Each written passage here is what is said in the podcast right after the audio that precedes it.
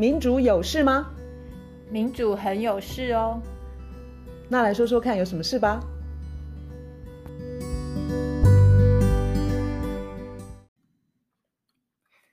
大家好，卢老师，我今天想问你打猎打猎这个话题耶。我们这个社会其实很少人会突然相约说，哎，要不要周末去打猎？你有听说过吗？我们不行啊，法律不允许，我们不能，我们不能打猎。但是其实我以前有朋友在美国的时候，有非常有钱的朋友，他先生是会去打猎的。然后我记得。我那时候的感觉就觉得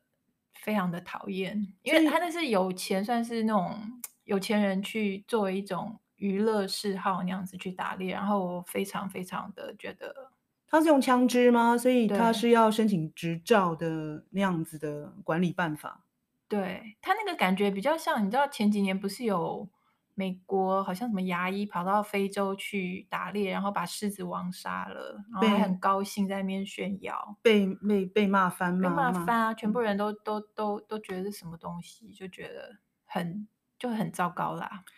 最近台湾在谈呃打猎这件事情啊，而且大法官还要针对这个话这个议题呃视线，嗯，你应该有注意到这件事情吧？有啊，我写了一篇评论，嗯、在那个、嗯、就在关键评论网。对，然后对、嗯，其实到底我们这个社会到底怎么看待，就是说野生动物保育跟原住民文化里面的狩猎传统这两个事情，并没有必要对立啊。在呃，就是最近在上个礼拜吧，就是动保团体他们，因为现在还在大法大法官还没有做出视线，然后大法官还在听各方的意见，然后上个礼拜动保团体他们跑到司法院去澄清，然后抗议，有拉布条啦，有一些海报啦，他们是他们的观念，就是这些动保团体他的观念是在一个天平，然后天平的两端。一端是原住民的传统或是文化权，然后那个天平的另外一端是生态保育。所以他的意思是说，会不会这些人会不会很奇怪的把原住民的狩猎跟那个为了休闲、为了炫耀的那样子的打猎画上等号，就是完全不对等的？我觉得是，我觉得那个那个天平的那个概念是完全大错特错，因为。我自己在做研究，是跟生态、跟环境有关嘛。我现在做的跟气候变迁啊等等各方面，我的接触到的就是现在的那种，我们、我们、我们、我们那个不管是资本主义或是新自由主义底下，我们的消费行为、我们的生产行为，在市场上面拼命生产、拼命消费，这个对于生态、对于环境的伤害非常的大。然后我看到全世界，从澳洲、从北美、从中美、南美。每个地方都是原住民，他的智慧、他的文化、他的传统，是我们现在人类的灯塔，嗯、就是、嗯、是还有一丝希望的那个微光。就是他们有那种永续的根深蒂固的观念。如果他的原住民的传统、跟文化、跟智慧没有遭到破坏，就是被这些资本主义去污染的话。他们是非常的敬天，然后他们的非常的尊重自然，所以就算他会打猎，他会去杀动物，他是在一个非常尊重整体的生态系的情况之下，而且非常多的祖先留下来的，告诉他们的伦理啦，告诉他们的环境跟动物的知识，这样子传下来，跟我们这些在资本主义里头长大，然后越来越。就是消费主义越来越盛行的人是完全不一样的，所以当我今天看到动保团体他们把原住民放在一个天平的一端，然后把生态保育放在天平的另外一端的时候，我觉得非常的错乱，因为到处都是原住民的我原本的智慧、原本的传统。所以卢老师把原住民的这样的议题是扩大到全世界的这样子的的的的 scale 来看。那就是呃，自古原住民自古以来，他们能够生存，透过呃，就是穿越了各种不同的考验，到二十一世纪都能够存活下来。他们与大自然共处的智慧，有很多是我们可以学习的。太多了。有这样的意思。我我我们现在前面我们那么多集，嗯、每次谈到那些呃对自然的破坏、对生态的破坏，然后气候变迁等等等，都是我们主流族群，这是最重要的罪魁祸首。我们那么的不尊重大自然，然后我们今天反过来指责他们说：“哎，你怎么可以？你你你打猎，你要去坐牢？”我觉得这太粗暴了。嗯，话说台湾原住民的文化，其实很多都已经被这个主流社会破坏了，很严重了。没错啊，就是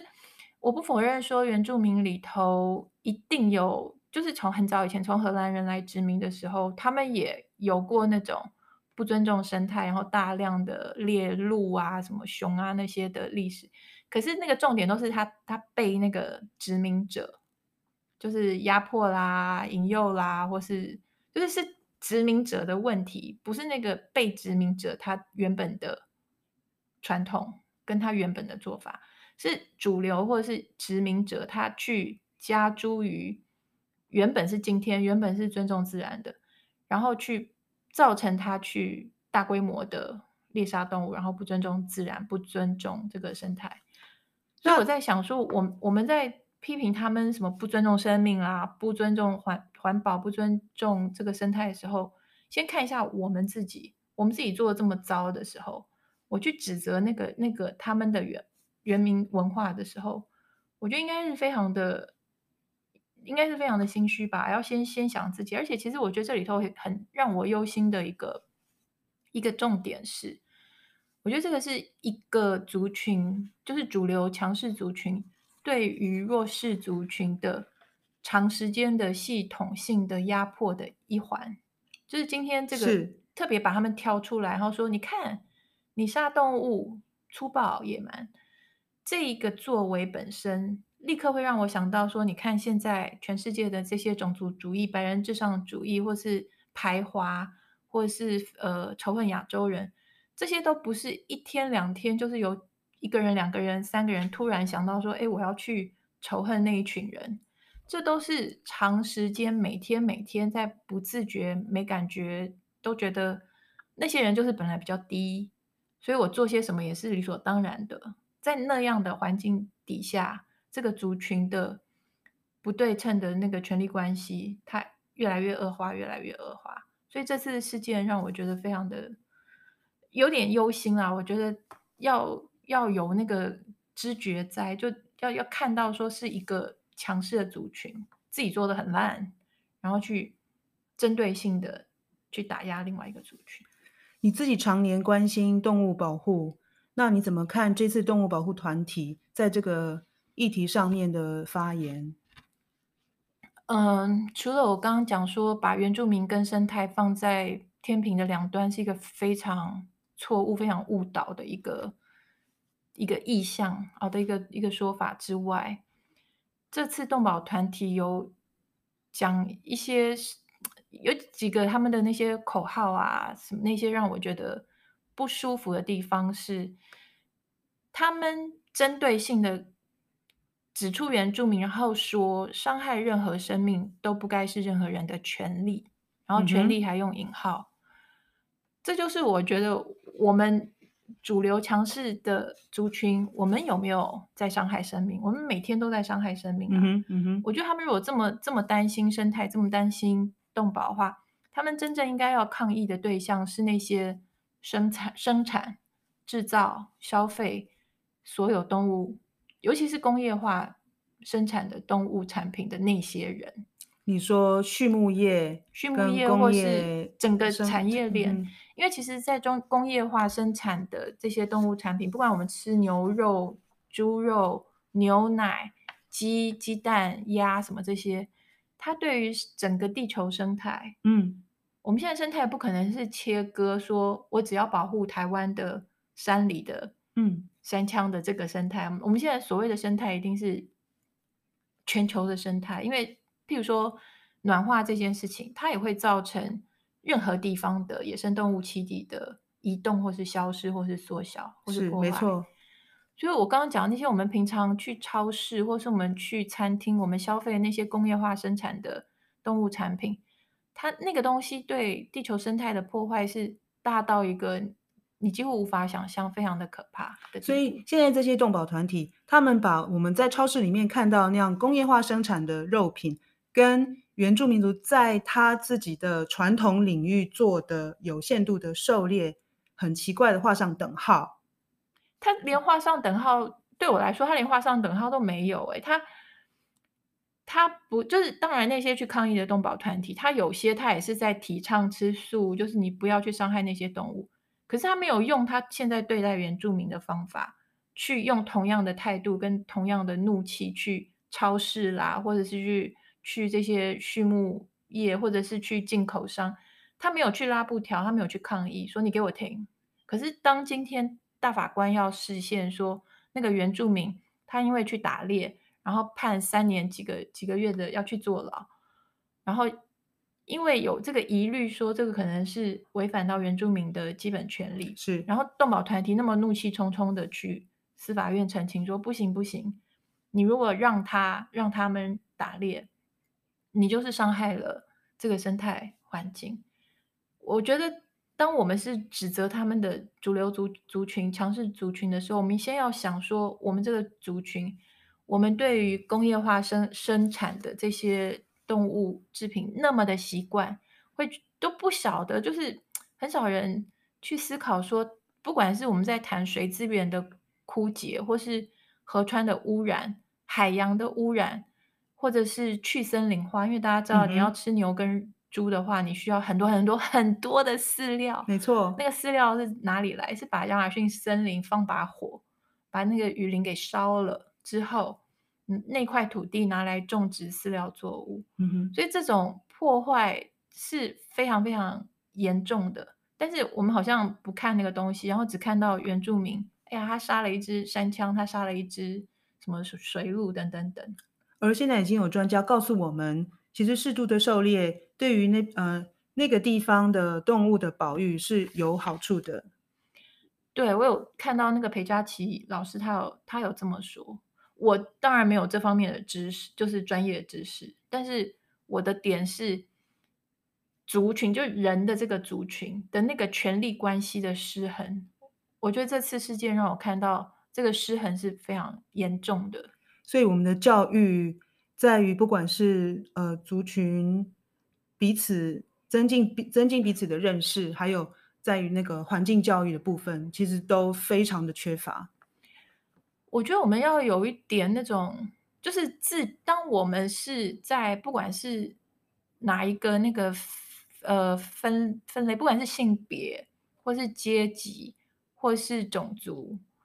或是文化，或是宗教，当我们是那个主流，就是比较有权力的那一方的时候，我们真的要非常有自觉，说我是那个掌握资源，然后我是在那边做决定，然后还可以指责别人的人的时候，真的要非常小心自己是不是犯了那种就是压迫或者是歧视的这个这个这个这个问题。嗯。因为譬如说好了。动保团体他们的声明说，狩猎文化不等同狩猎权。这看起来他们要讲什么啊？这看起来有点刺眼啊。因为，OK，他的意思好像是说，你可以有狩猎文化，你那个文化，你可以放在什么博物馆啦，或者是你的祭典的时候啦，你可以告诉你的后代说，哦，我们以前会打猎。可是呢，你不可以去做这件事，你不可以，你有这个狩猎文化，你不可以有狩猎的权利。那这个好像是在说，譬如说西方来殖民亚洲，他跟你讲说，哦，你拿筷子，你有这个文化很 OK 哦，你可以放在博物馆，然后你可以教你的后代说你们以前拿筷子，可是现在进步喽，文明喽，大家都拿刀叉喽，那你那个筷子就不能用喽，你可以有筷子的使用筷子的这种的文化，可是不表示你有使用筷子的这个权利。这是什么东西呀、啊？我觉得这个就是一种例子的说明性非常的棒，就就就是，嗯，我们真的是对另外一个文化不理解的时候，会做出这样的事情。我们用同样的标准要求所有的不同文化背景的人，然后这结果会怎么样嘞？有些文化就是变成静态，只剩下纸张的，或者是关在橱窗里面的。比如说，啊，布农族以前是用这样子的呃器物在在打猎，然后诶，据说他们其实是制造猎枪的好手哦。嗯，但这些文化都会不见了。对啊，我觉得你不能杀，就是原住民的文化已经被破坏的很严重了。然后我们现在如果就是再去补一刀，就是更进一步的要去杀他的文化，我觉得那是非常糟糕的事情。尤其是他的文化是有那个韧性，有那个呃智慧去真正保护生态、尊重生态。我们的文化是没有那个能力，没有那个智慧去。跟自然共处，对，我们是那个笨的要死，然后坏的要死的，完全被西方的什么资呃资本主义等等，完全是被被殖民的，就是一点反省思考能力都快要没有的。那我们反而还是去打压那个有智慧、有能力去保护生态的那一群人。这样的情况到底可以怎么样子扭转，让它稍微平衡一点呢？我觉得要就是尊重，多讨论啊，多讨论，然后去尊重，然后去反思，说我们是在用我们的权利，因为他这一次的这这些动保团体，他们里头的，就是他他里头很多论述，表面上来，他是一个来论理的，是很有道理，然后是一个比较文明、比较道道德制高点。可是他有讲说，好，任何人都没有权利去伤害任何生命。他后头讲说，就算法律允许宰杀利用经济动物，但都还会兼顾动物福利的维护。这里头他透露，我觉得至少有两个可以讨论的。第一，可以去宰杀利用经济动物，这个法律是谁写的？就是主流的强势的族群。他对于现在全世界这种大规模生产链，然后经济动物它处在非常非常非常悲惨的。每天哦，都处在非常悲惨的情况里头。这件事情，他是认肯的，他是答应的，他是法律写说这个 OK，这已经是主流的强势族群，法律就他写的。然后他先说这个 OK 哦，然后呢，你要兼顾动物福利哦，然后呢，有没有落实呢？我可以说百分之九十，我不知道百分之九十多少，就是没有落实。从我们进口的牛肉、猪肉，他们的处境到国内的大多数的饲养，嗯，你是没有能力，没有那个，你成本会根本就划不来。你如果真的给他们百分百的，不要说动物权啊，动物福利，嗯，嗯，你根本就做不到，那个会让你根本就。这个生意是一个赔本生意。嗯，这个意思是说，我稍微打断一下，因为那个卢老师他从事动物保护多年，所以他这些词都讲得非常的自然。其实人们就就是大家在那个超市，比如说你要买鸡蛋的时候，现在是不是上面有时候会写人道饲养？